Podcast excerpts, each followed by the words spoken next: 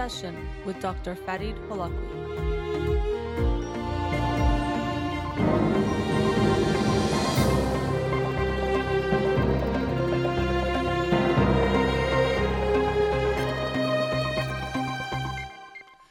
Good afternoon. Welcome to In Session with Dr. Farid Holakwi. I'm your host, Dr. Farid Holakwi, and I'll be with you for the next two hours here on Radio Hamra. Studio number to call in 310 441 0555. I'm a licensed clinical psychologist, so you can call in with any questions related to clinical psychology, including any emotional or psychological issues, parenting issues, and relationship issues as well.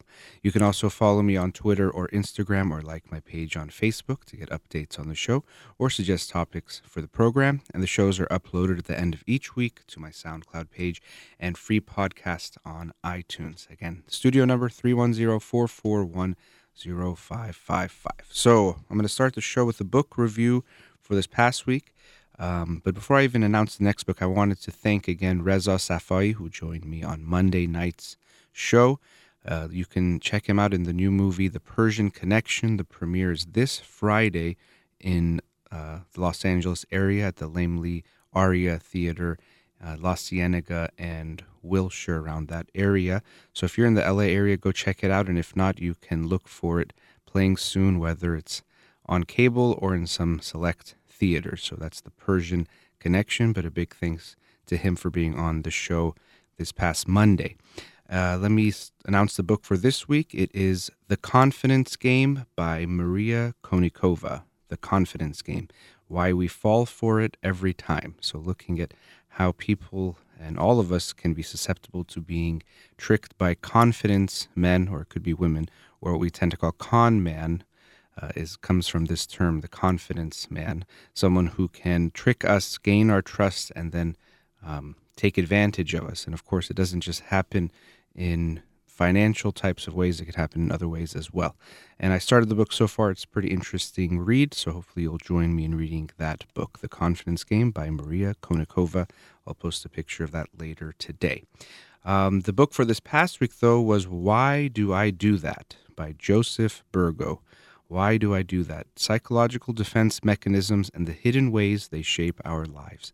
And this book was recommended to me, and actually, I just recommended me, gifted to me by uh, Sahand and Puya, two very kind individuals who I get to see on Thursdays when I go to School on Wheels on Skid Row, and they're always there being loving towards the kids and um, very often bringing them a snack that they always are excited about. And they gave me this book and said it was interesting, and they were right.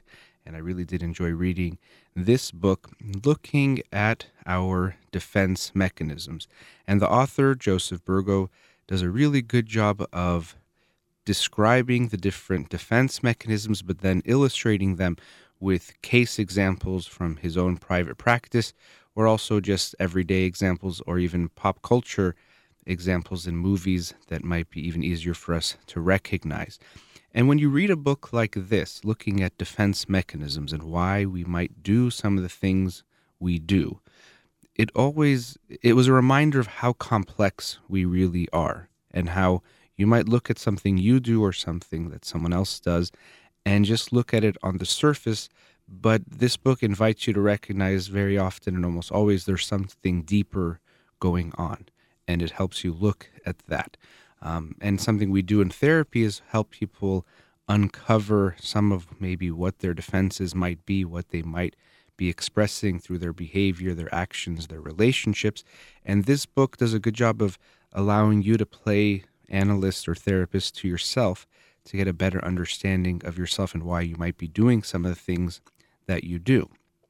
Because as he describes, we tend to do the same types of defenses in our lives. So you might use any of them at some point in your life, but more than likely there are some that you tend to turn to or go to more often than not. Now, I say turn to, but that does bring up this issue of that defense mechanisms are something we employ unconsciously. So you can't purposefully do these things on a conscious level. These are things that you unconsciously will be doing. So, what are some examples of defense mechanisms? I won't be able to go through every one that he describes in the book, but I'll go through a few of them so we get an idea of what we're talking about. So, one is displacement. Now, displacement is essentially when we have feelings about someone or something and we instead direct them towards someone else. The classic example we sometimes hear is a man or woman goes to work and their boss gets mad at them, but because they feel like they can't get mad back at the boss and they're angry, when they come home, they take it out on their partner. And then their partner doesn't want to take it back out on their spouse, so they take it out on the kid. And now the kid is upset, and the kid, instead of being able to get mad at their parent, takes it out on the dog. And so we keep, you know, passing on those emotions. But the di- displacement is when you feel something for someone or something else, but you turn it towards someone else because it's easier or safer. An example he gave in the book that I found really interesting was about new uh, mothers and fathers of newborns. Now, when you have a newborn, it's an incredibly stressful time. You have to wake up in the middle of the night. There's constantly something to do. Uh, lack of sleep gets in the way. A change in your schedule and all sorts of things make it a very stressful situation. Now, he described how a mother might wake up in the middle of the night and go tend to her baby who's crying, feed the baby, and put the baby back to sleep and have all these feelings of love, pure love for their baby. And they come back to sleep and they wake up again in the middle of the night and again with pure love that they feel they go towards the baby.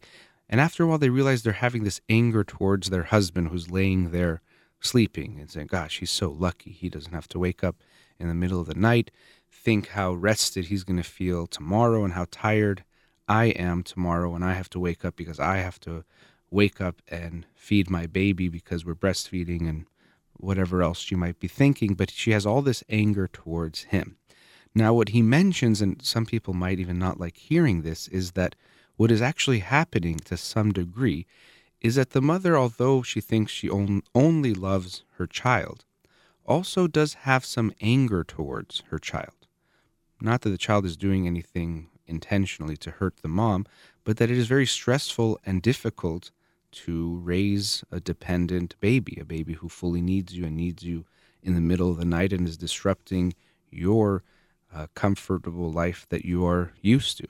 And most moms might not want to hear that to think that, well, it's actually quite natural for mothers to have some angry feelings towards the infant for what they're experiencing, but this is very likely true. And because you don't feel that it's okay to be angry at your child, because, oh, it's a baby and it's, I'm a mother and all I spo- I'm supposed to feel is love for my newborn baby, we direct it towards the husband who it's much easier to get upset with. And we can accept that we're angry with him, but it would be unacceptable for us to think we're angry with our baby. And as he actually puts it, he thinks one of the roles of a newborn or the father of a newborn is actually to take on some of the anger of the mo- mother to be ready for that that that is something that's likely to going to happen now the awareness for the mother can make her realize what's going on and potentially allow her to behave differently or react differently but again here we see the complexity of human experience that you might actually be mad at your baby which seems a little bit strange but we have to accept that that's okay and expect it and doesn't mean you're going to take any of that anger out on the baby, but you can understand because of the difficulty of what you're going through, what you experience, and you're feeling upset, and now you're taking it out on your husband. So we can see here that what we're doing is much more complex than we realize, and it's more complex than we realize because we're unconscious of what we're doing. Again, a defense mechanism is something that we use unconsciously. We're not aware that we're doing it. Because if you were aware that you were doing it, it wouldn't work. It only works unconsciously. And that's why, even if someone mentions it to us, it can be hard for us to recognize it because we'll say, Oh, no, what are you talking about? How can I be mad at my baby? No, my husband is just laying there and it's making me pissed off. I'm getting angry about that. I have nothing but love for my baby. But, you know, it's much more complicated than that. And as he puts it, we use the defense mechanisms to avoid pain in some way. All of them are used to avoid some kind of pain, whether it's we can't accept the way we're feeling, or in the case of something like denial, we don't want to accept some truth. The classic example of denial is someone who can tell their husband or wife is probably having an affair. There's all these signs, but it's just too painful for them to accept it. So they don't want to see it or they unconsciously can convince themselves otherwise. But once they actually come to see it, once it becomes too much to keep unconscious or too much to deny, they likely say the signs were there all along. And you've probably heard that before. Someone says, How could I have not seen it? Well, it's because they didn't want to see it, or they felt like they couldn't see it, or they couldn't handle it. And because of that, they didn't see what was actually going on, and they stayed in denial. Other defense mechanisms we use are things like rationalization. We are very good at kidding ourselves or convincing ourselves of something. I think human beings are amazing at that. Take someone who has a drug addiction. They haven't used for a while, and then all of a sudden they can tell themselves something like, you know what? I haven't used for three weeks, and it's my friend's birthday. It, it makes sense for me to drink tonight. I have to drink, and this shows me how strong I am that I can drink. Now, they know that they definitely should not risk drinking and it's a bad idea, but the rationalization that they can do convince can convince them otherwise and they make that bad decision and there they are again. Another example uh, that he uses related to rath- rationalization is when people are on a diet. They say things like, "Oh, you know, I, I can't deprive myself forever. I should just have this and then I'll start new tomorrow and it's better to have a fresh start." on a Monday morning rather than start now. So let me enjoy the weekend. Or I've had a hard day, so I deserve to do this or that. And we can rationalize far worse behaviors than just breaking a diet. But that shows us again the power that we have to convince ourselves of things that unfortunately harm us in the long run. And what this book aims to do, and I think I really appreciated in reading it, is to give ourselves a more realistic look at ourselves and he has exercises throughout the book and ways we can um, try to really look at ourselves and do some self reflection to better understand well, what is it that I do and why do I do those things that I do?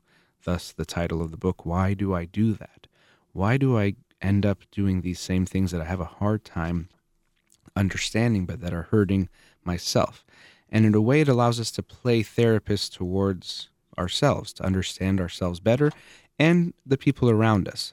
Now, not that we should use it to then analyze people around us and try to judge them, but rather to understand them better. So we understand our partner. Okay, when my partner says this or does that, what might be going on? What's the deeper level um, thing that he or she might be expressing to me that maybe they don't even know themselves? And I also appreciated in the book that he, I think, paints a realistic picture of human beings. That no matter who you are, you're going to feel a whole range of emotions, even for loved ones.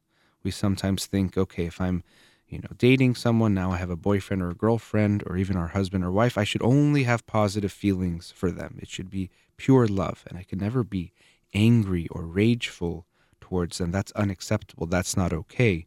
Or that shows that there's something wrong with me or with my partner or our relationship. But none of those things are true, even in the course of a healthy relationship, it brings up so many intense feelings and there's so much that is going on that you're going to feel all sorts of things towards your partner. And that's okay. And we shouldn't think that, well, now that I feel this extreme rage towards my partner, that means the relationship is over or that we're not right for each other or something's wrong with me. I'm crazy. But that accept that this is just a part of the process of getting to be in a relationship and of being human. And we have to accept that and he even talks about his own experience of he's been in therapy for years and he's he feels that he's grown a lot but he knows that he still deals with some of the same things and he still employs these defense mechanisms and he sees himself slipping up here and there or maybe even all the time because that's part of being human and that's something we have to accept. And if we don't have this realistic understanding of who we are and what we can expect from ourselves and the people around us we end up hurting ourselves, hurting our relationships, and also because we feel like we can't, let's say, feel a certain emotion, we're more than like more likely going to use these defense mechanisms to actually not feel what we're feeling. But when we say it's okay for me to be angry at my child, it's okay for me to even feel like I hate my husband right now. That's okay if it's in that moment we can feel that way. We have a much better connection to ourselves and a much healthier emotional life. And also, it's important for us to recognize that our emotions will pass, as he talks about in this book. You might feel something really intense, but it doesn't mean, for example, you need to turn to drugs or alcohol to distract you or take that feeling away. Uh, you don't always have to be happy, as he mentions in the book. We have to accept that life includes a whole range of emotions from sad, angry, jealousy, envy, and the whole gamut of human emotions, and you're going to feel them at some time. But the good news is none of the feelings last forever. They stay for a while and they go. And if we have that relationship with our emotions, we're much more likely to have a healthy relationship with what we're feeling and feel less of a need to not allow something to come into our conscious awareness.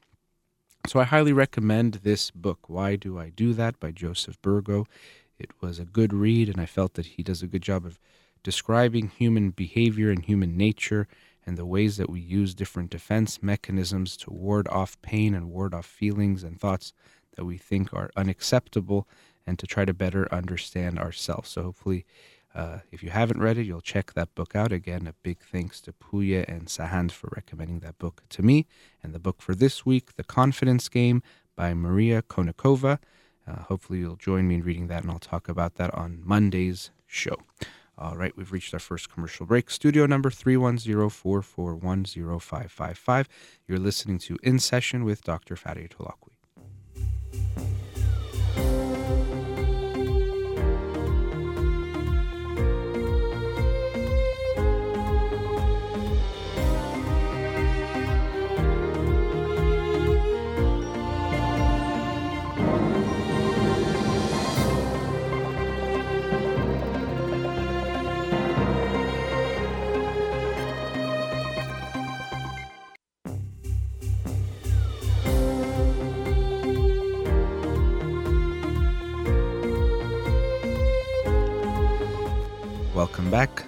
Let's go to a caller.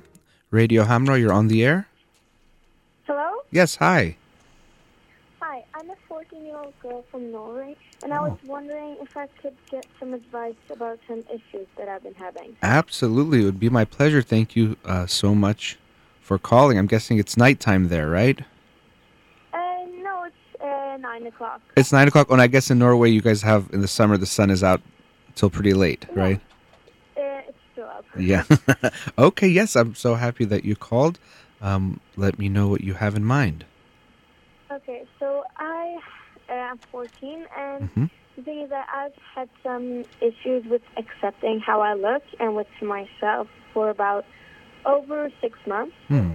And during this time, I've had some like issues and problems. For like about two months ago, uh, I took some actions about how I looked, and um, um, everything. Every time I ate something unhealthy, I made myself throw up. Hmm. Uh, this didn't uh, last that long ago. Uh, I talked with my dad, and as a doctor, he told me about like the effects and how that is a very bad way to be healthy, or it's not a good way. So I stopped with that, but still, to this day, I had very many issues with how I look, and I punish myself by uh, like training. So whenever I eat anything unhealthy, I have to force myself to train, which is not a healthy way. Or however, my, my mother thinks this is a very unhealthy way to kind of be because I'm pushing myself uh, in a way that is kind of a forceful way and not something that I would uh, normally do. Mhm. And so yeah, and I think a very big influence is like social media and like my friends at school, and like just like the society in general being like that you have to look a certain way, and I don't. But like uh, I'm like normal weight. I'm like 160 centimeters in height and like uh, 55 kilos, meaning I'm uh, like an average person. But in my head, I don't look average, or I, I think I look fat, and Hmm. it, this is something I've been struggling with for about six months now. Well, you know, I'm, I'm sorry to hear that because it sounds like it's been, I'm sure it's been a difficult six months and there's a lot for us uh, to talk about. So, to begin with, what you're talking about with the, you said you would eat something unhealthy and then you would force yourself to vomit. That's what we would call bulimia, although a lot of times it's not just eating something unhealthy. We talk about binging and purging. That would be eating a large amount of something, usually unhealthy, and then using vomiting to get rid of it. Although you mentioned, uh, you said training, and I'm sure for us, usually we will say exercising, and I think that's probably what you m- mean. Um, you'd say you'd eat and then you'd exercise. That actually is another form of bulimia, or can be another way that it could be expressed where people eat either something unhealthy or they eat large amounts, and then they do excessive exercise um, as a way to try to compensate. So that's the way they try to purge. So although you're not mm. vomiting, which I'm glad you're not, because that can be very, very unhealthy um, in a lot of for a lot of reasons. So that's you know that's not good. But the excessive exercise tells us you're still, in a way, doing the same thing as far as the bulimia. So you can even look it up yourself. Bulimia nervosa, maybe you already have. Um, but exercise is another way that people um, can use that to purge as along with things like laxatives and, and other things as well. Now, something else you mentioned that's very common with eating disorders is you mentioned that although your weight is in the normal range and you look pretty normal, to your in your own mind you feel very overweight and even use words like fat, which um, is an indication of what we call uh, a distorted body image, which means that you see yourself differently than what is really how you look, which is very common in eating disorders. So it seems like that's something you have that range of, of things that is going on. And you talked about the media, and absolutely, we know that the media plays a big part in um, creating people or contributing to people being unhappy about how they look and having unrealistic expectations of how they should look or how they want to look, which can contribute to what you are experiencing. And social media has definitely contributed to that, where there's so much more of it, and and especially teenagers are being exposed to much more than they probably used to be, um, and seeing these types of idealized and oftentimes not even realistic because of things like Photoshop and airbrushing and touching these photos up and filters and all of that. But nonetheless, there's a, there's a lot to be said about that.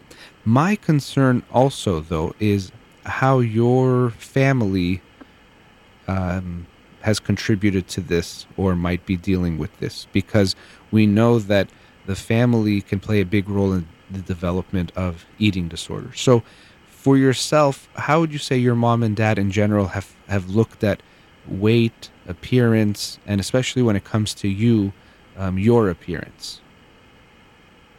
Uh, so, um, I've never actually like uh, heard my mom or dad like say anything about me or I a, also have a sister about how we look or mm-hmm. our weight. But the thing is that I don't think um, uh, as my my mom uh, oh like we have talked a lot since I told her about uh, my actions and making myself throw up. It's, we have talked a lot and she's tried to help me a lot and it has come out like a pretty like I understand a lot more now. Mm-hmm. The thing is that I I kind of set myself unrealistic goals, which just uh, I'm like I won't will never eat unhealthy ever again. But that's kind of something that doesn't happen. Mm-hmm. Um, but I don't actually think this has uh, a lot of effect actually from my parents because um, they're very like and very supportive, you could say, because I've actually never had any problem with them, and they uh, we never actually eat like we always make homemade food, and like my mom and dad are both Persian, so I'm kind of tired of Persian food, but like still I still have to eat it. But uh-huh. so I would say we're kind of like a pretty healthy family uh, for like in if you think of it in that way. Mm-hmm. So, okay. yeah. Well, I'm glad you, you're saying you don't feel a pressure from them or, um, uh, you know, them emphasizing appearance. Lots of cultures, of course, do it. In the Iranian culture, we can put a lot of emphasis on how people look and dress and, um, you know, all mm-hmm. those types of things and too much and not recognize the person as a whole being. And especially, we put more of that pressure on women than men or on girls than boys because we think their appearance is more important and so they put more pressure on that. Now you're saying you don't feel that from them and I hope that's true. And even, you know, I want you to think about even if they're saying it about other people. So even if it's not about your sister or yourself, but they emphasize how other people look, whether it's in the media or just people that they know, but something to keep an eye on. But you talked, you know, the way you're describing some of the ways you think about things, a lot of things are very black and white, which is common with something like bulimia. Like either, um, you know, I want to eat those unhealthy foods or I'm never going to eat them again in my life. Or these types of foods are just bad, so I should never want them. Where maybe it's more healthy to recognize that, well, sometimes I'll have some other types of junk food or not so healthy food, but it doesn't make me bad or a very bad thing um, to do. And also, you're talking about perfectionism, where you have to, you put this, you're saying yourself, this high standard to be perfect, to be all good, and to never make mistakes. And with that comes this feeling of shame when you think you have made a mistake or you did something wrong, where I'm assuming you're very, very hard on yourself when you do something mm-hmm. that you consider bad or not good. Is that? Is, do you feel like you're very hard on yourself? Uh, yeah, and I always feel very guilty if mm. I don't like do what I was like expecting myself to do. Yeah. And like, mm, like some days ago, I just ate some popcorn, and I that made me feel really bad. So I mm. like went and like exercised like an hour later or so. And yeah. that's like whenever anything like that happens, I kind of like force myself to, yeah, exercise mm-hmm. and stuff.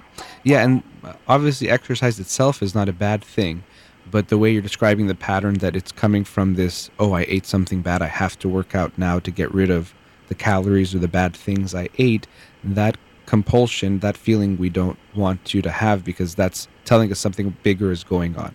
And this is an example of when we, you know, usually we think of exercise as a good thing and no one worries about it.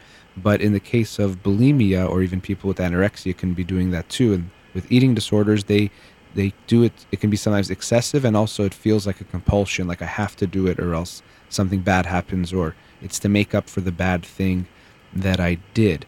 Um, you know, you said your parents don't put a lot of pressure when it comes to appearance or they don't make that a big deal. What about in other aspects of your life? Let's say, for example, when it comes to school. Mhm.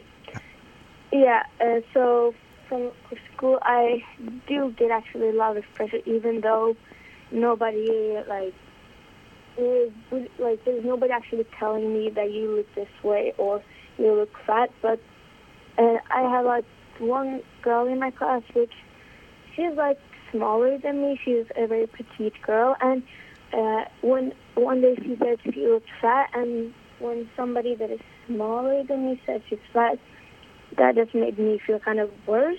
Mm-hmm. So then I was like, oh well, if she thinks she's fat, then I, of course, I'm fat because like that little girl can't be fat, so mm-hmm. meaning that I am fat. And those are things that like I hear in school or like um, some of my friends, which are smaller than me, are saying like, "Oh, I have big size, but I have bigger size than them."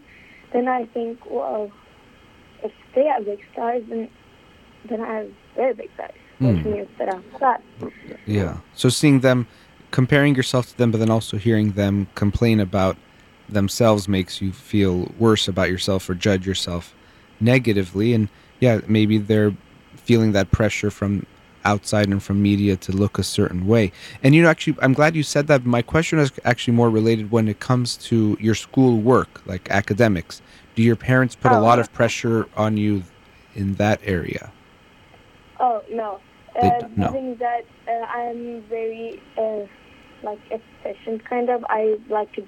I really do like school, and I do my schoolwork, and I'm get pretty good grades if is say so, but things that there's no actually pressure on me uh, or my sister in that way to get good grades, and we actually do get rewarded if we like a whole semester if we got in really good grades. They reward us, but they never we actually say anything if we get bad. They just say, "Well, how could you improve?" Which is, I think, a very uh, kind of good way.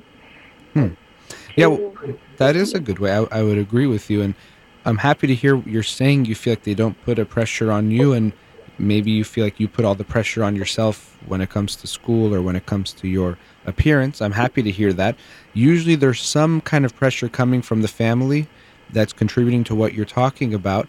But what we'll do is we're, we're at a commercial break. So after the commercial break, I want to talk to you a little bit more. Also, maybe even if you know about your family history, if they have anything related to eating disorders or depression in the family, and then also talk a bit more about some things that you can do. How does that sound? Yeah, okay. Okay, great. So just hold on. We'll talk after the break. Yeah, okay. Thank you. All right, you're listening to In Session with Dr. Fadi Holakouee. We'll be right back.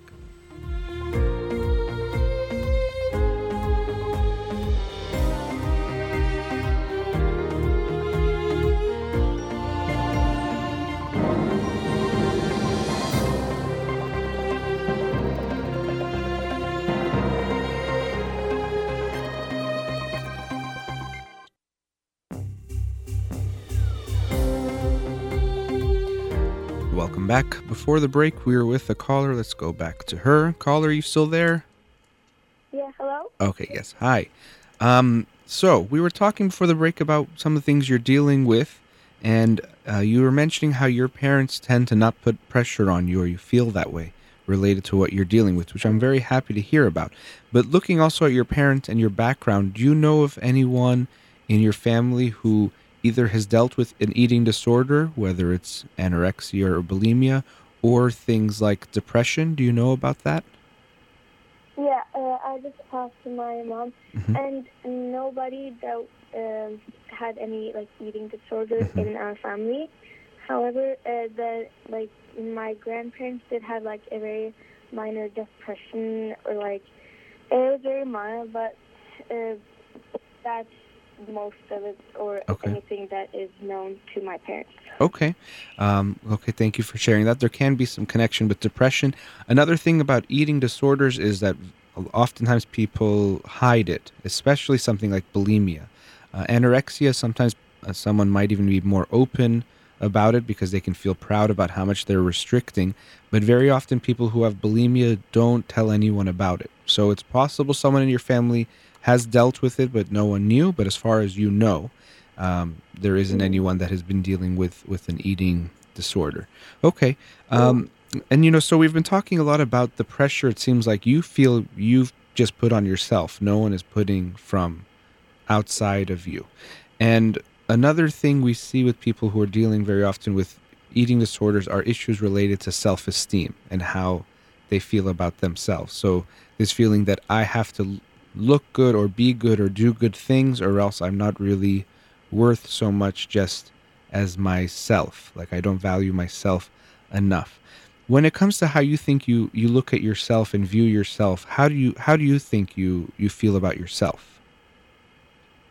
Uh, well, I don't like how I look. Hmm. I have like uh, there's some parts that I like uh, despise very much, and there's other parts where I'm like totally fine. But it is like if I ever were to like look in the mirror or anybody tells me that oh you look nice today, I would like hundred percent think that they are not telling the truth or somewhat just like saying that to make me feel better Hmm. because I really do strongly believe that I don't, I'm not like, or like I think I'm like not overweight, but like I look fat, which kind of is the same thing, but uh, yeah. I see. Yeah. Well, so and it's interesting is I was asking how you feel about yourself, and the first thing you went to was appearance and and weight. It seems like, um, and people who are dealing with eating disorders, they can almost become obsessed with that, and that's the only thing they see, and it's the only thing maybe you think people see when they see you or think about you. Um, but I was also thinking other things about just yourself in general. How do you feel about yourself? Let's take appearance out of it. What else do you about yourself do you like or maybe dislike? Um, well, I'm quite a, like a positive person, Mm-hmm.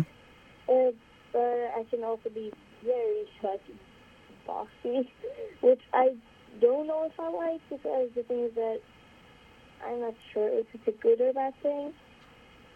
By the way, can you speak a little bit louder? It's a little bit hard to hear you. Yeah. Uh, so um, I am. All, I think I also am very bossy, which I don't know if it's a good or bad thing. Mm-hmm. Uh, which is. Well, that word, you know, it, what you're saying, bossy, it makes me think of um, a feeling of control. And when we talk about eating disorders, control is a big part of what we're looking at. Sometimes maybe feeling out of control, and because of that, feeling like you want to have control of everything else you can um, control and get your hands on, or, or, to control in that way. And I, am sure you're. I'm not really doubting that you're a wonderful girl and a great person. I was just curious to see how you feel about yourself, and it seems like it's it's okay. You, it's not this very strong feeling of love that I would hope you have even more self love for yourself, because a big part of eating disorders is self esteem and that feeling that your weight defines you. That's another thing that happens, unfortunately. So, if you lose weight, you're good and lovable, but if you gain weight, you're bad and ugly, and all sorts of other bad things might come to your mind. Now, another thing that we want to be aware of is sometimes with something like what you're dealing with, the the weight becomes this way of looking at things that doesn't make you have to look at what's deeper inside. And by that I mean you say, "Oh, you know, I don't like myself very much because of my weight. That makes me bad."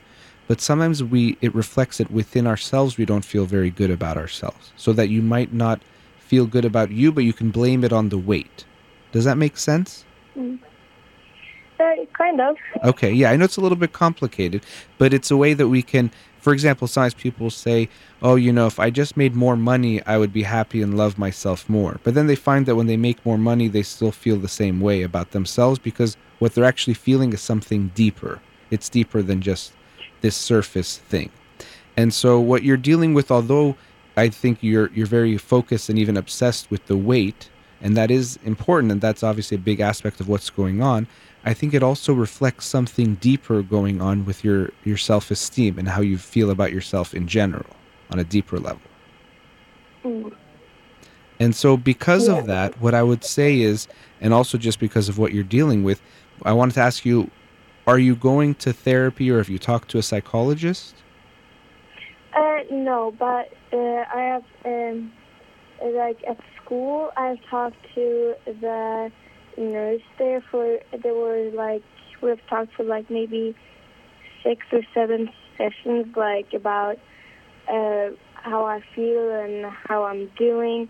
But mm-hmm. I kind of just stopped doing that because I didn't really feel like I was going anywhere with it because uh, it was more of like uh, just checking up on me, and I uh-huh. just kind of more needed like uh, like advice to like what to do or how to get over it because I have very many thoughts about like oh I should do this or I think it's very many like the thoughts that are kind of keeping me back or like keeping me from like actually liking who I am or mm. accepting myself. Yeah, of. yeah. And I think that's that's you know it's it's good that you were able to talk to the nurse and maybe that could have been helpful. But I think what you're dealing with is much bigger than that, and you need to give yourself even more help than that, um, because figuring out ways to you know diet or lose weight to me is more of a distraction than really focusing on the deeper issue of how you feel about yourself, your self worth and self esteem, and even these types of negative thoughts or shame that you might be having especially the black and white thoughts that get you into a lot of trouble because as soon as you make it if I do this I'm good if I do that I'm bad and especially it's something that you're probably going to do then you're going to keep disappointing yourself and being hard on yourself. So I'm kind of surprised that your parents didn't want to take you to a psychologist. Did they ever bring that up with you? Yeah, my mom asked if I wanted to go but I just I I always like denied that it was actually like it. I still believe that like uh, my like this is. I just believe that if you did bulimic actions, that it wasn't a mental thing, but I've come to realize that it is. But I like disagree that whenever my mom says that having or taking action on like if for what you eat that is something like mentally and not only physically. Um, and my mom mentioned going to like uh, not that a therapist, for like talking to somebody. Uh, but I denied it, and I didn't want to go because Mhm. uh, I didn't feel like comfortable talking to somebody I didn't know for like sessions in for like Mhm. a week. Well, you know, it's interesting. Right when you said that, it made me think. How do you feel talking to me? You don't really know me. Yeah, but that's the thing that uh, it's not something weekly, and there's not something that kind of you're not checking up on me. You're kind of just giving me like advice or That's just like true. talking to me. Yes. Making me like feel like I could just say something now and not having to worry like, oh, what am I going to say next week if I Mhm. haven't improved? What am I going to Mm. do? I kind of have to then lie about like, oh yeah, I stopped doing that, or yeah, I have improved on that. Now I don't kind of have to lie about it. Yeah, why I have would hope. Yeah, I'm, I don't want you to have to, to lie to me, and I'm really enjoying talking to you. Um, but what you just said was interesting because you you feel like again you'd put that pressure or assume there's a pressure from the therapist to expect that okay you came this time and next week things better be better and you better have made improvements or stopped doing this thing or that thing. But you know, a good therapist and a good psychologist understands that what you're dealing with is really difficult and I don't think any psychologist is going to expect that you go once and you're going to totally change the behaviors that you're dealing with. And again, for me, it's less about these behaviors or, you know, those things. They are very important, but more how it reflects something deeper about how you feel about yourself. So I would really hope you go, and absolutely our, you know, things like eating definitely have to do with our psychology and our, our mental health and our emotions and that's definitely what you're you're going through. It's not just a physical thing or a eating thing; it's definitely a psychological thing um, that you're dealing with. So I really, really hope you would go see someone because you deserve that help. Because uh, what you're dealing with is too big to think that it's just going to go away. And if anything, usually issues like this they get worse. They don't get better if we don't do something about it. A lot of people think, oh, I'll grow out of it, or it'll change, or, you know, it's just a phase. But usually it's not that. It's much more serious than that. And, you know, now you I'm glad you're not vomiting because that can be very hurtful and even can be deadly when people continue to, to vomit. But because you're doing the exercise, it's still the same pattern, just with a different way of doing it. And that's telling us you're still struggling in that in that same way. So I would highly, highly recommend you go. And when you do go, realize that I hope you really, you know, I can understand you're saying that pressure to lie because if you're doing the same things, you say you might not want to tell your therapist because you're going to think you're letting him or her down. But be open with them and know that it's a struggle. You know, most people are dealing with the same types of issues their whole life and it's just the way it is you know so this might be an issue that for the rest of your life you'll have to keep an eye on or be aware of and no one should have that expectation and i hope you don't put it on yourself that it's just going to disappear or it's going to be so easy to get rid of but i think because of your the black and white thinking and the perfectionism you put on yourself you already have this expectation well if i go to the therapist tell them everything and then next week i come back and i'm still doing the same thing that's going to be bad or they're going to be disappointed or I should be embarrassed or ashamed. But none of that is true. You know, what you're dealing with is very difficult. Millions of people are dealing with the issue you're talking about, and they're all struggling because it's not easy. And no one's going to expect that it's going to be easy for you. But especially, I wouldn't expect it to get easier if you don't get any help. And that's what I really am urging you to do. Yeah. So I, I talk to your parents, and do you think you would be open to, to seeing a therapist? Mm. Yeah, I do think, but I mm, that uh, I think uh, I would, but it would be like more difficult. But I think I could try. I, I can understand it's difficult. You know, I go to a therapist myself every week, and I know that going to therapy is not that easy. It can be tough to go, and, and you know, I deal with the same things, and I bring up the same things very often because that's what most people are, are, are dealing with. So I understand that it takes some courage to, to go to therapy, and it can be uncomfortable. Um, but know that it's supposed to feel a little bit uncomfortable because that's part of the growing process. The only way we grow is by becoming uncomfortable. So I'm glad you're realistic in saying that you you know you think you'll go, but you're it'll be uncomfortable or it's going to be hard. And I really hope you go, and you can call me back anytime because I've really enjoyed talking to you, and you seem like a very um, intelligent girl who understands a lot of things, but also one who is, I think, suffering a lot. I feel a lot of pain in what you're talking about. And that's why I really hope you get help because I think you deserve it. And I, I hope uh, you can feel better, not just in what you're talking about with the weight, but feel better about how you see yourself and feel about yourself. Because I hope you can just love yourself much, much more than I feel you're doing right now because you deserve that. Yeah, okay, thank you. but I wish you all the best and you know, I hope you can call back soon and give me an update on how you're doing. Talk to your parents about that seriously, about seeing someone and know that it might feel uncomfortable. You might feel like not going, but I hope you'll push through and keep going and know that um, progress takes time and it's it's supposed to be slow. So don't put too much of an expectation that now that I've started therapy, I have to change immediately. It's going to take time, but I hope you'll do that. Yeah, I'll try for sure. Okay. Thank you so much for calling. Call back soon, okay? Thank you so much. All right. Have a wonderful night there in Norway. Thanks for calling. You too. Bye. Okay. Bye bye. All right. We've reached our next commercial break. Studio number 310-441-0555. You're listening to In Session with Dr. Fatty Holakouee.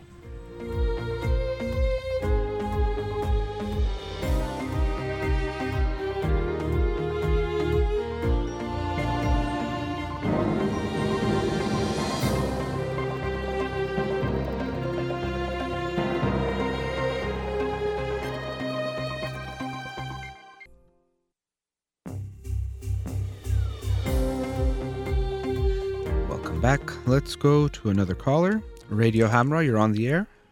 Uh, good, good afternoon, Dr. Holakouee. Good afternoon. Uh, Dr. Holakouee, I have a question. My question is someone has done uh, the worst to me mm-hmm. by his stupidness and his bad intention. But this person is so close to me. Is it a family member? Yes. Sorry? Okay. Is it a family member? Yes, sir. Okay. And uh, this person is extremely sick and there is not much hope for his life. Mm-hmm. But I wouldn't like to feel guilt after his death. How should I make a closure before his death, even I don't like him and I have a mixed feeling, mm-hmm. Mm-hmm. Um, hate, love relationship, something yeah. like that. But I am extremely oversensitive. I don't want to feel guilt mm-hmm. after his death. How should I make a closure before his death? Yeah, that's pretty. That's pretty complicated. Now, um, if you don't mind me asking, is this like a father or a brother? Something like that. okay, seems like you don't want to say. Okay, which is up to you.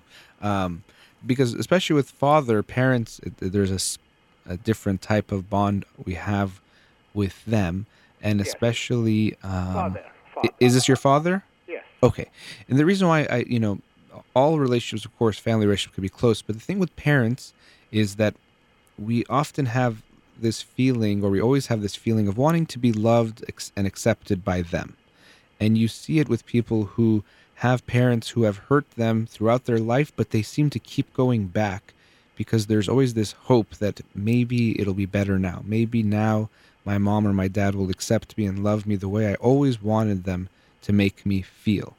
Right. And that can be very difficult to deal with when we're looking at death because then along with a lot, lot of things that you're feeling also is this realization that I can never have that with him. I never can have the type of relationship I wished for or I longed for, or I never can get him to feel the way I wanted him to feel about me or show it to me, or I can never resolve the difficulties that we had because now he's gone.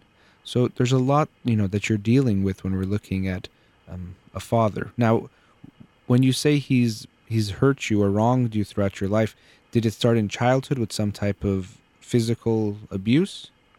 Physical, emotional, mm. um, everything you can ever imagine. Yeah, that yeah sounds like a lot of pain there. And you said yeah, you said love hate, and I can understand that. There's a lot of um, anger and hurt you have from what he did to you. Um, right. And now, as you got older, was your relationship more distant with him, or were you still close? No, distance. Okay. And currently, do you see him as he's? No, no. Okay. Are you in different countries? Uh, yes. Okay. So you just know that his health is taking a turn for the worse, and there's not much more hope for his life. Right. Okay. Um, and that's it, it's difficult because you said there's a love hate. So you, yeah, you, you you use the word mixed feelings. On one hand, you are going to be sad by his loss, and there's sadness Sure. there, but then you're also very hurt and angry at him too, and there even could be a sense of relief with him not being here. There, there could be a lot of feelings, and I don't want you to feel guilty about that. You've been so hurt by him, you might have that feeling come to you. I'm not, not saying you definitely will, but it's something you might experience. Now, this is where things get very difficult because very often when we're angry with someone, our hope is, or the most common thing to help us get over that anger is for them to apologize to us. Right. Now, actually, before I say my next statements, has he ever apologized to you for how he treated you? No, actually, Hmm. he doesn't feel. He doesn't understand. He doesn't appreciate Mhm. that what he has done to me. He has killed me emotionally. Dr. Holakouee. I'm so sorry to hear that. Um, yeah, that that's that's difficult. To, what you had to bear, and the fact that he didn't acknowledge it. Very often, people who have been abusive, uh, they either deny it or they'll even turn it to say that you're lucky I parented you the way I did. It was good for you, or um, that was the right way to do things, or blame you. You were a bad kid. I had to be that way. None of those things are true, but that's a lot of the, the places that people go to kind of justify their own behavior. Unfortunately, very often kids can do the same thing. Even as adults, they'll um, justify what their parents did to them, saying that no, it was, uh, for example, I'm the man I am because my father abused me or beat me. So I'm grateful to that. But that's so that we can keep that idealization of them. It seems that you've gone past that and you recognize the hurt that he caused and the bad things that he did. And what you are going to be, in a way, forced to do because you're not going to get to have this interaction with him is that you're going to have to forgive your father um, without having any conversations with him or him acknowledging the pain that he did to you. And that can be very difficult. And I, I'm saying to Paul or to forgive him, not for his sake, but for your own sake, because you're holding on to this anger towards him and he's not even in your life anymore, but the only person it's hurting is yourself. And actually, even the people around you are going to be affected by that. Uh, are you married and do you have your own kids? Yes. You do. Okay. Um, and I'm sure how he was a father towards you has affected you being a father more than likely that you didn't want to be anything like him as a father yourself. Right. And I, I could understand that that's probably something you tried to do. Um, now, one thing you yourself said, you, you mentioned out of his stupidness, I think you said something like that. But one thing that can help us in, in forgiving someone or in the path towards forgiveness is to recognize or to try to understand where they came from. Right. Um, do you understand or know much about his own family history or how he grew up?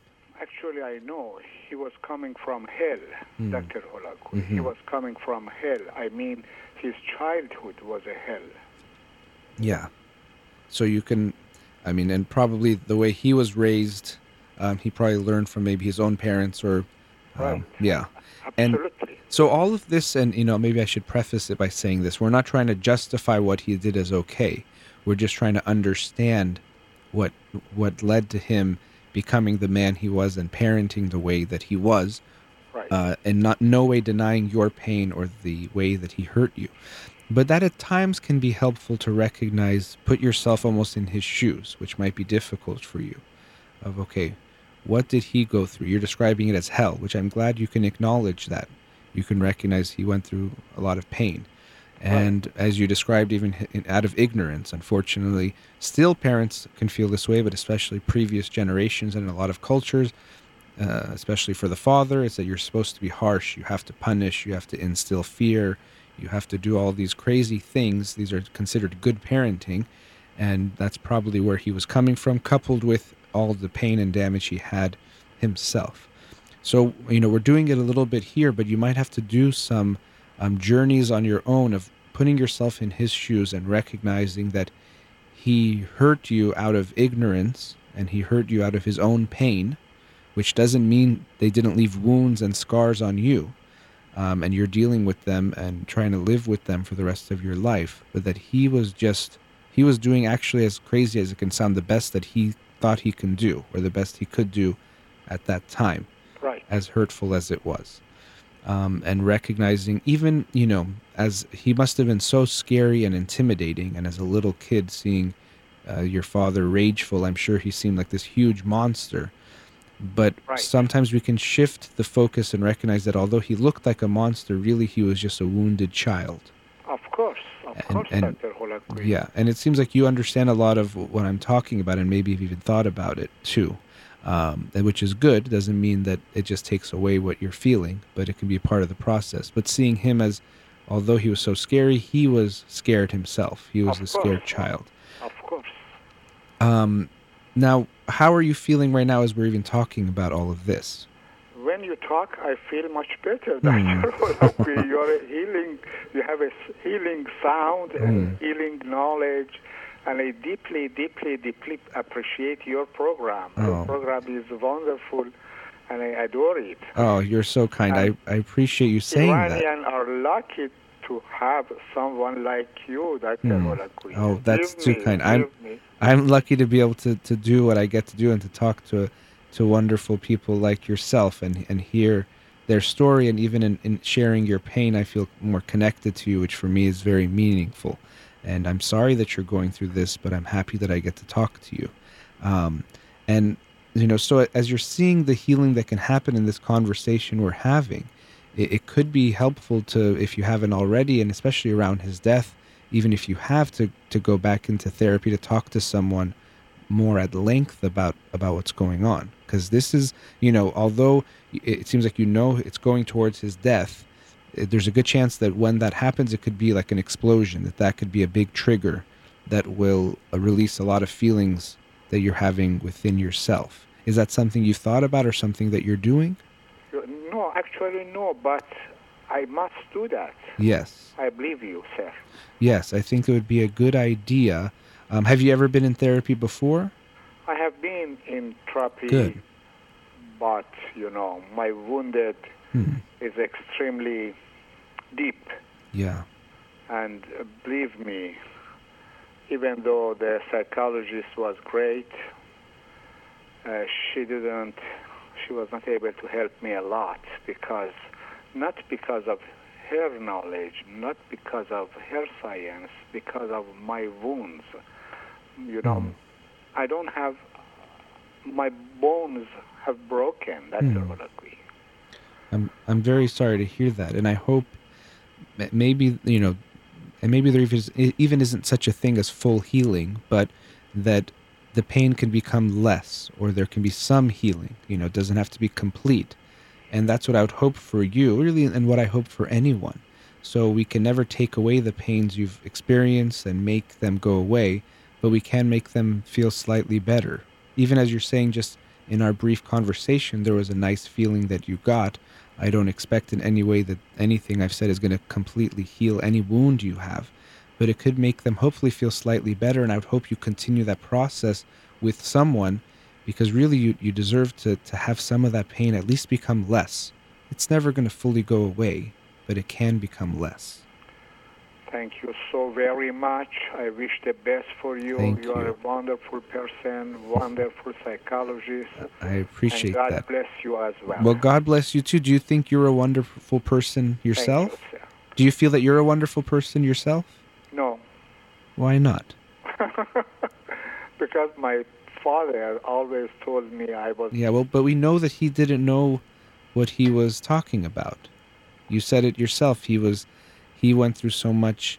I, I understand that, and when you're a kid, what your parents tell you, we take that as the truth. You take Yes. that as he. They know better than us. They're bigger than us. We want their love. So I understand it, and that shows us again. I mean, I'm always amazed, but I've seen it so many times. I believe it that the way we get treated by our parents so young can affect how we feel for the rest of our lives, even as grown-ups, and even we can have our own kids. Right. But still, it's hard to change that, and that's why again I would hope you go to therapy to see that what your father told you. Although I hope logi- logically you can see that it's not true when we talk about it, but on a deep emotional level, it's still there, and Right. only over time generally it can be in other ways, but especially in the therapy process, you can reach, rewrite some of that history, especially the conclusions you made about your history. We can't change the past, but we can change the way we feel and we can change the conclusions we made about our past. You're not a bad person. You're a wonderful person, as everyone is deserving of love and deserving of care and respect. Unfortunately, you weren't treated that way, and somewhere deep down, you believed that that showed that you were unworthy of love, even Right. from yourself. But I would really hope you go in and and you know even the way you're talking to me i can tell that you're someone i think would enjoy therapy and the process of talking to someone and give that opportunity yourself to heal that the some of those wounds and to change that way you even think and feel about yourself and and i hope you'll start that process as soon as you can to give yourself that healing that you deserve Thank you, sir. Thank I you so much for appreciate Your calling. time and God bless you. god Bye. bless you to take care of yourself okay You too. Bye. Okay, bye bye. All right, we've reached our next commercial break. Studio number 310-441-0555. You're listening to In Session with Dr. Fadi Holakouee.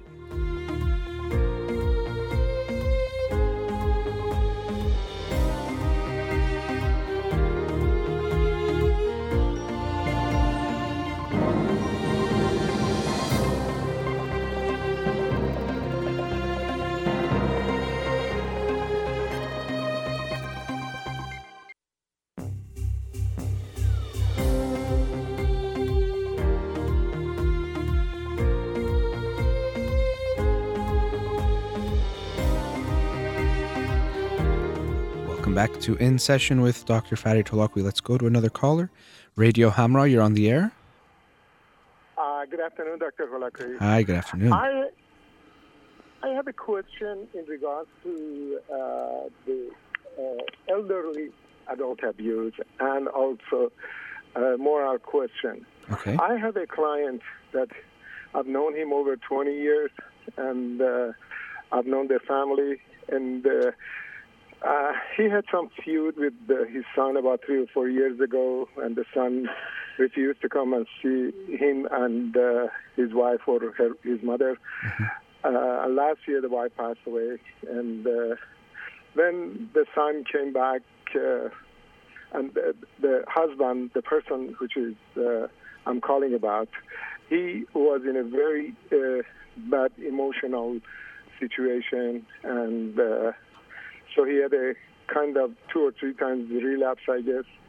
So the son came and took him to uh, one of the uh, senior uh, living centers. He's living there, but uh, the son is refusing to go and see him. But uh, of course, uh, the father has uh, plenty of money, and he's got the control over everything, and uh, they are paying for uh, his. Uh, accommodation and being there. However, uh, and he doesn't have almost nobody except the brother to go and see him. And uh, I have been going, or I had been going to see him uh, pretty much bi-weekly or sometimes a week or on a special like a Father's Day or Christmas and all that. And uh, all the time he, but he's got uh, physically much better and uh, he's, now he's making sense when he talks and all that. He's very alert. And uh, the man, uh, originally he was a doctor and uh, he's been here in U.S. since uh, 85, 86. And now he's been, the, the father has been uh, in a kind of suicidal uh, uh, uh, attitude because nobody sees him, and I can understand his the place he is. They don't. He cannot communicate with them, and uh, I and the son also. I was talking to him and I told him that he's asking me for Valium or anything he can have it and kill himself. And I said, he's not uh, in a good mood and he wants to go back to his house. So, what uh, uh, I am asking is that uh, number one, is this you think is a abuse? And two, do you think I should uh, report this to uh, uh, somebody that this is uh, that the son is doing it, is refusing to take him home, and I mean he has his own money, but uh, uh, also the son uh, barred me to go and see him again at that place, and uh, so. Well, you know, eh, I'm not a, a legal expert, but I do, in my as a psychologist, have to be aware of elder abuse because it's one of the. Uh, I'm a mandated reporter of elder abuse. So, if in the course of my sessions with someone that issue comes up, I have to make a report. So I have awareness of it, but I can't tell you for sure if this is elder abuse or not. Based on what you're saying, it doesn't seem to meet any of the criteria. So in the United States, elder abuse is for individuals over 65 years of age, and there's different ways that elder abuse can occur. For example, physical, so things like hitting, um, slapping, uh, f- causing some kind of physical harm, or even things like withholding medication or not giving the right medication could be part of that. There can be psychological or emotional abuse. Um, again, in a lot of these abuses, it just can be with anyone, but with elder, we can look at it, and sometimes there's different aspects of it.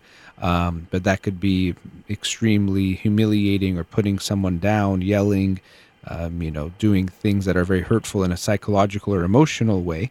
Then a very common one that we look at for elderly individuals is financial abuse because people take their money, misuse their money, um, you know, trick them into financial investments or different types of things, withhold their money, things of that sort. Now, there's some aspects of that to what you're saying, but you're saying it doesn't seem like that's happening.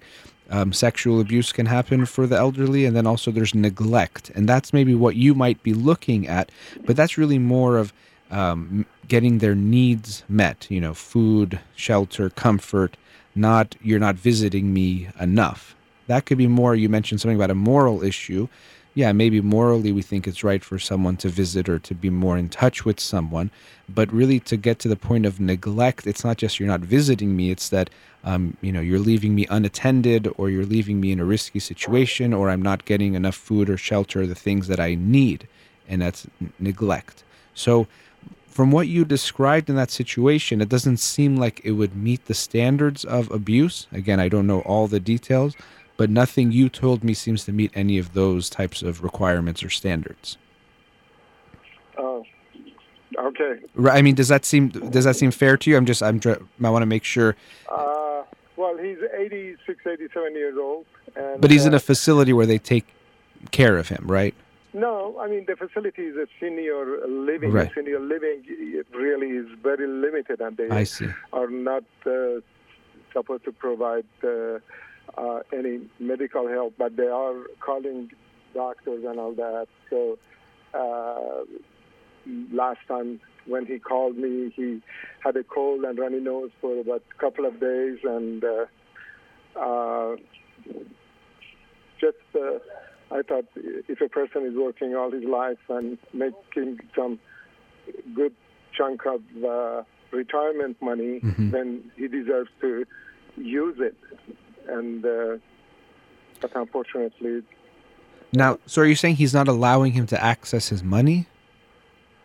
uh, well, I mean, if he goes home, of Mhm. course, he they have to spend maybe just some. Uh, 30 40 percent more money, which he has it, and provide him with a, uh, his own home care Mhm. with a couple of uh, companions or uh, Right, caregivers or nurses, coming. right. Yeah, hmm yeah. I mean, he, he's he's not entitled to receive any government help because he has property and he has uh, money in, in the account, but. Uh, uh, they, are uh, leaving him in the home, which uh, he- uh, he's. I think he's the service they're giving him is under uh, the level uh, he can get, and um, uh, due to that emotional uh, distress uh, being created because of uh, not uh, efficient and sufficient care for him, even if it is luxury, then he's going towards the self-indulgent thoughts and maybe action. Well, yeah, that, and that's concerning. I mean, again, you know, you mentioned the suicide before. If he's suicidal, that um, is a very big concern and would require some type of intervention. Even he can be hospitalized if he's think you know going to potentially act on his suicidal thoughts. So that's something very serious. And don't get me wrong, I'm not saying what the son might be doing might be unfair or wrong.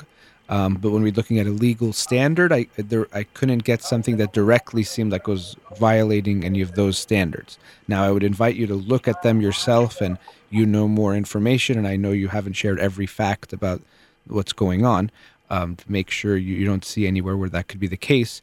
But you know, there's always a difference between a sad situation and something that's somehow illegal or not okay. Lots of things can be sad, but doesn't necessarily mean something illegal is going on. When it comes to the financial part, or if he's not allowing him to make the decision for himself, if he's saying, I'd like to stay here and I can financially provide for it, but his son, maybe you think the son is saying, Well, I don't want him to waste more of his money or spend more of his money, so I'm going to force him to make this choice, that could be related to the financial aspect of abuse or some type of mistreatment. Um, so if you feel like he doesn't have the choice and he is of sound mind to make a choice for himself, to me that would seem like that's something that could even have a legal basis. But I'm not a lawyer to speak to that part.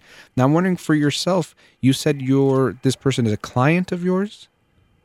Yes, he's a client and friend. You know, Okay. it's been. Uh, uh, uh, I've known him over 20 years, so we became uh, like a friend, and uh, you know, he treats me like his son, and I. I respect him, and he's very kind. But uh, I just feel uh, uh, sorry for him, and I thought if morally I'm obligated to do something about it, or just uh, let it be. Well, you know, as far there's there's you know morally as far as like press like you know pressing charges or filing a complaint, that is one aspect. I know you said you tried to visit him, and I would say as long as you're able to take care of yourself and your family and everything, then you know you can go um, see him or spend time. But I would always wonder when you know we look at these situations: is there something about him? Does he remind you of someone for yourself? Like No, no, okay, no, no. Just I think as a human being, uh, he deserves uh, better than this. so nothing related to father or grandfather type figure in your own life. No, Okay. He deserve, and then you mentioned about deserving better than this. Is that something Yeah. you've ever felt about yourself?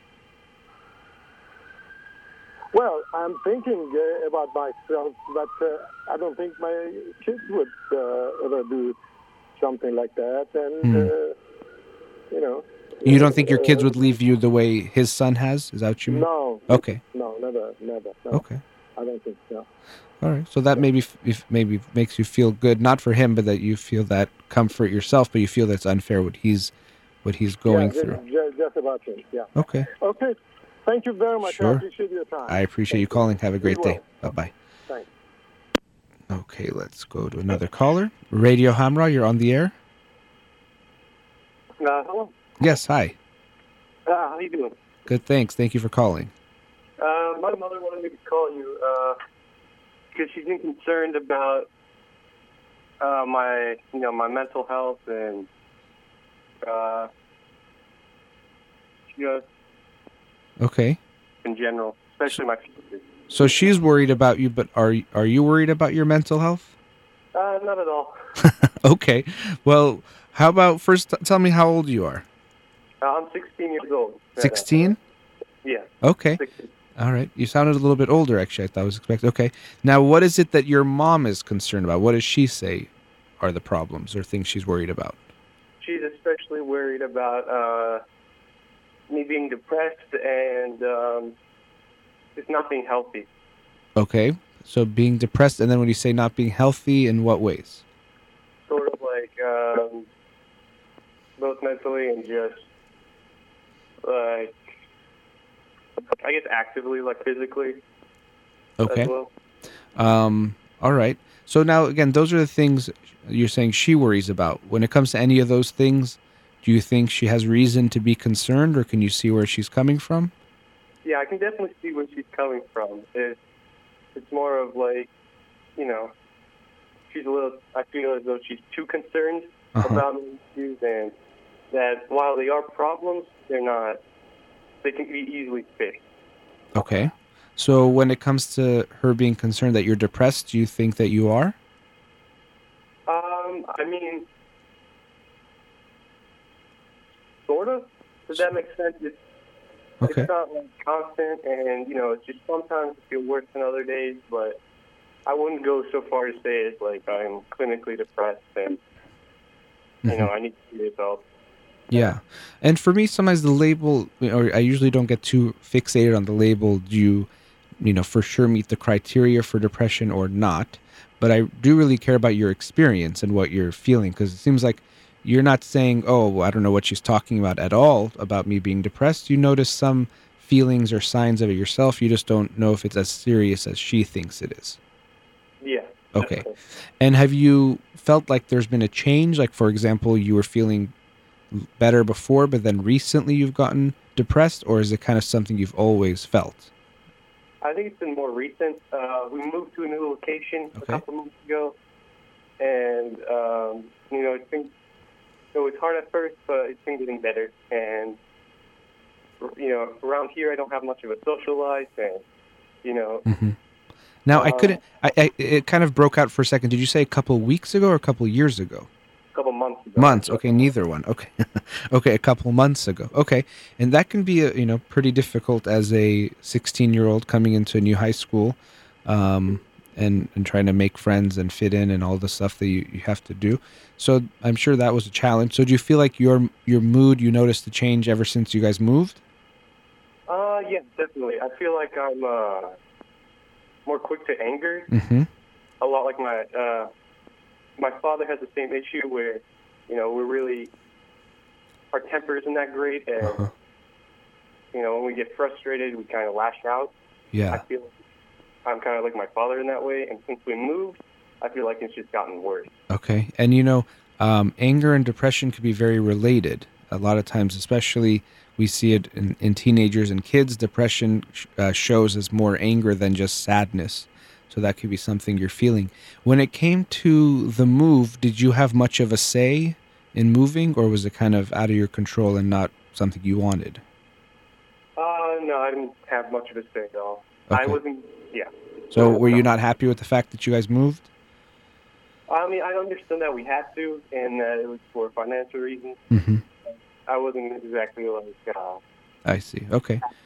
yeah so you weren't very were very happy with that moving and that could also some of the anger could be there too angry with your parents that you had to move and angry with the situation along with everything that you're dealing with now look we've got to a commercial break and i want to talk to you some more about what's going on so hang on the line and we'll talk after a few minutes of commercials okay All right, that sounds great. all right thank you you're listening to in session with dr fatty Holakouee. we'll be right back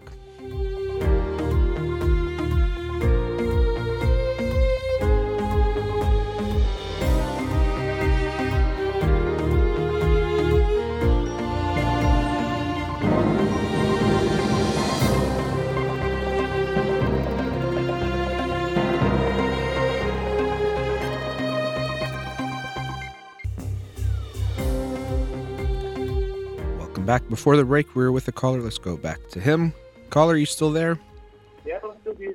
All right. So before the break, you were talking about how um, your mom wanted you to call and was worried about your mental health and how you were doing. You're less concerned, but you realized that some of what she was saying, like things such as being depressed, you've noticed in yourself as well, especially since you guys moved to a new town a few months ago.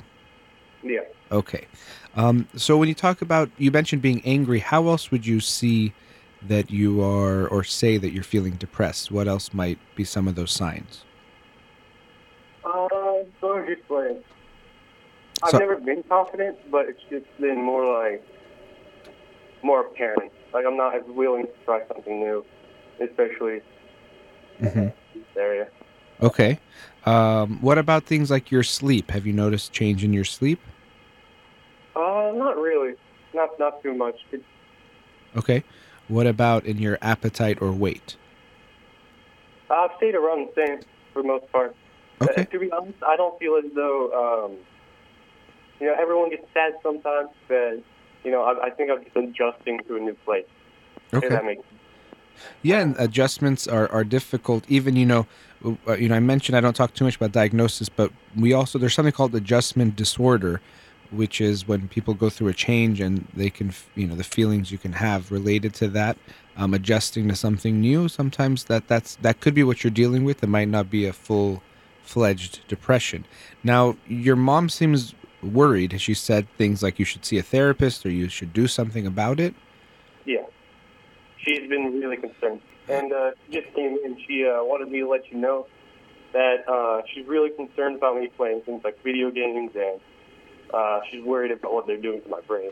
What what the video games are doing to your brain? Yeah. Okay. What she's really concerned about. All right.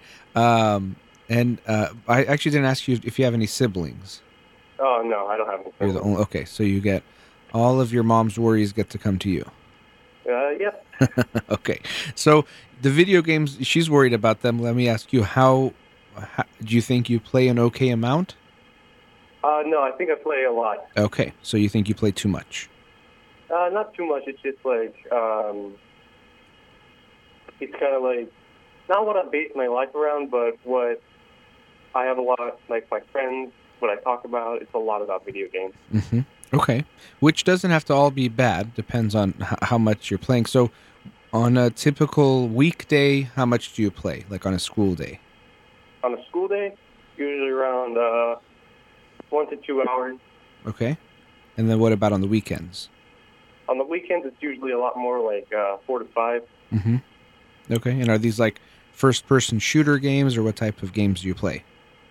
Uh, usually a lot of different types. Mostly like strategy and um, games where you just have to, yeah, just strategy games Okay. like card games and things like that. Yeah. Now, like most things, video games by themselves are not bad. Um, so if you're playing video games, I don't think that's bad. It depends on the amount and how it's affecting your life, because we know that video games can be like a drug, um, where we can get addicted to it, and you know, especially since you move to somewhere new. For example, a concern I would have is that you turn to video games because you maybe are having a harder time socially and you don't invest time in trying to make new friends and then you get even more sucked into playing the video games and makes the process a little bit harder. Have you experienced any of that since you moved that you're playing more? Um, yeah, I feel like I use games more as like in a as an escape Mm-hmm. for uh, you know, because I don't have much to do. It's more like just turn to video games, what I'm familiar with, Mm-hmm. Mm-hmm. Right. and um, yeah. Yeah. And so, and to, you know, having an escape to a degree is okay if it's in small doses. We just want to make sure it's not um, becoming too much. You know, people watch a movie sometimes as an escape or watch TV. But if you Yeah. watch, you know, 10 hours straight of TV, that's a problem. But if you watch, you know, an hour before you go to sleep, there's nothing really wrong with that. Um, so that's what we want to look at. So the video games, I'm sure you and your mom see them very differently. She probably sees it as, and maybe not, but she might see it as an all bad thing. Like you just shouldn't be playing it at all. Um, but I'm okay with you playing a little bit, but we have to look at the limits of it and also make sure um, it's not interfering with other things. How are you able to do as far as schoolwork goes? Uh, when I first moved, my schoolwork was pretty bad. Mm-hmm. Um, the next semester, I really, uh, really patched things up and made things a lot better. So, uh, right now, it's a lot better than it was before. Okay. Are you taking summer school when you say right now? Uh, no, I meant like um, my. I'm not taking summer school. I Okay. Finished. But Yeah, by the end of the semester, like end of the school year, you were doing much better. much better. Yeah. Okay, good. And then uh, how are you doing socially? Uh, socially, not too well. Okay. Uh, things have been not just boring. Not much. Not much exciting has happened. It's just you know been the same every day. Okay. Were you able to make any friends at school? Uh, not really. You know, I was friendly with people and people were friendly with me, but you know, I never moved on to anything else. So were there there wasn't anyone like you would spend time with outside of school, from school? No, not at all. Okay. That, that I'm sure that was that's made things pretty tough, especially I'm the way I'm hearing it. The summer could be pretty lonely then. Uh, yeah, we actually just um, as a vacation, we just went back to my old town, and I got to see some old friends, and that was nice. But you know, coming back has been strange. Yeah, yeah. I'm sure it was nice to see see your old friends, but tough, yeah, to come back to your new home where it seems like you know that's been harder um, to do. You know, so I, I'd worry about that part. Making friends is tough, but I can see how maybe your mom is concerned because she sees that your social life is pretty limited where you are now. Uh, yeah. Okay. Uh, Now, she's really concerned about the video game aspect, though. yeah. I mean, and you know, like you said, even about the video games, you could even bond over with people over the video games potentially. Now, if you were escaping to it too much, that might make it harder to make friends. But if you know people bond over interests, and you could be interested in video games. Um, but it doesn't seem like you had something going on, and instead you went and played video games. It seemed like you felt like you didn't have much, and you went. The video games was your comfort zone.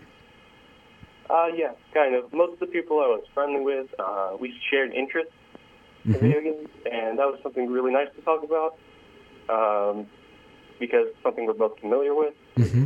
However, as the summer came, it's been, you know, I haven't seen these people, and it's been like, well, Yeah. not much can do now. Yeah. Now, in general, is do you feel like it's hard for you to make friends? Uh, yeah, I generally feel like I'm not that confident, especially when I'm talking to people. Okay. Yeah. So I think I, you know, I get can get your mom's concern, and I'd be a little bit concerned for you. Just, I mean, it feels like rather than putting a label on it, I could just see how it, it's been a pretty tough couple of months for you. But I guess, yeah. Yeah. So, like you said, it can be expected that you're not going to feel very good. Um, but I would hope that you know something can change, especially when it comes to socially, because you know you're going to definitely need to have friends, and I know you probably want that. Um, but especially with the new school year starting, I'm hoping you can can make some friends. Are you going into the jun- your junior year or sophomore year? Uh, to my junior year, Junior actually. year. Okay. Um, do you feel? How do you feel about starting school again? Um, I feel I feel like since I'm I went there last year, I feel like I'll be better. I'll be more familiar with the place. And Mhm. however, I am kind of nervous that you know it'll be just like last year. Nothing new will happen, and Yeah. that's what I'm most concerned about. That I could understand that. I, I would expect you to be a little bit nervous about school starting again, but it might be easier because you have been there. Now, you know, you're saying I'm afraid the same thing is going to happen again. But what we know is that unless we do something different, we can't really expect something different to happen. Yeah, exactly. So, what do you think you could do differently with the start of the new school year than what you have done before that might make things a little different? Mm. Well, uh, maybe I could. Uh, I'm not sure. Maybe I could just talk more and. Yeah, I'm not sure. Okay. Well, yeah, I mean, I think of talking more and trying to interact more. Um, of course, I know that's easier said than done, um, even whatever we talk about. Um, you know, it's not always the case, but sometimes children who are the only child in a family, socially, they can have a slightly harder time than other kids because they haven't had that interaction with kids in around their age, like a sibling, to get to kind of um, try things out with. And so maybe when it comes to making new friends, you're at a slight disadvantage. And it seems like you think it's a little bit harder for you than most people. And moving to a new city in the middle of a school year in high school is pretty tough. You know, people have their cliques and their friends and they know each other. And then when you're the new kid, it can be a pretty difficult experience. So it seems like you had to go through some of that, the cliche stuff that we see in a lot of movies or TV shows, but it's cliche because it's true. It's not easy to come to a new school and, and try to make friends. But I would say that you have to be ready to try something different and put yourself in some uncomfortable situations to make some friends because um, it's not just going to happen on accident. You know, people usually don't just magically become friends. We hope it's going to be that way, but we have to put some effort. And it's not that I'm I think you're severely depressed and you know I'm going to put that label on you, but I would consider talking to someone about it, seeing a therapist to talk about what you're going through and also maybe to help you with I think there's some self-esteem issues that you're dealing with that make it hard for you to um, initiate conversations or try to create friendships and that's definitely holding you back and I think it's hurting you. Right. Have you thought about that before? Uh, yeah, definitely. I've definitely thought about that. Like, yeah, definitely. Okay. I, What do I you What are you that. thinking about that now? About seeing a therapist? Uh, yeah, my family really wanted me, really want me to see, see a therapist, and um, I don't know if I'm completely sold on the idea. It's Okay. just feel like it's kind of strange talking to a therapist about something hmm that you know I don't feel like is super important. Well, it you know, by super important, maybe I think part of what you're saying is like it's not super serious. Like we're not talking about some kind of huge tragedy or disaster. But to me, it is serious that my guess is you haven't been feeling so good, and I take that seriously. Not because the way you're feeling is so horrible or really bad, but that it doesn't seem like it's been feeling good for you. And I would hope you go to someone and talk. And you know you didn't really know me and we started talking and we didn't probably we not we didn't get as deep as you would in a therapy session but still there is you know something to be said that you were able to talk to me. So i think it might be uncomfortable or difficult. A previous caller today has similar concerns. It's something that most people have when it comes to entering therapy it's like i'm going to go talk to a stranger about my life and get you know everything personal it could feel a little bit weird but you don't tell them everything at once you meet with them, you get comfortable with them, and then you, you talk about more and more things. But it's something worth thinking about. Um, I think the problem is sometimes when parents tell us we need to go to therapy, it makes us feel like we're the problem or something's wrong with us. And we didn't get to talk about everything, but I'm sure there's a lot about your family and things your parents have done that maybe hasn't helped your situation either. So it's not just all on you. So it's not fair to blame you. But when I talk about therapy, it's more about I think it's something that you deserve because it could help you, not because you need it because something's wrong with you, if that makes sense. All right. Yeah. So so think about it some more. I hope you'll do that and whether you do or not, like I said, we have to always remember that if we want to see different results, we have to do different things. So it's going to require from you to probably take some risks and break out of your comfort zone to make some friends this year. And it's easier said than done. I know that, but I, I hope you'll do that and wish you luck with that. And you can call back anytime. All right. Thank you. All right. Nice talking to you. Take care. You too. All right. Bye bye. All right. We've reached the end of today's show. Thank you to all the callers and listeners out there. And thank you to Farhuda, who was in the studio with me today. You've been listening to In Session with Dr. Farid Holakouee. Have a wonderful day. Thank you.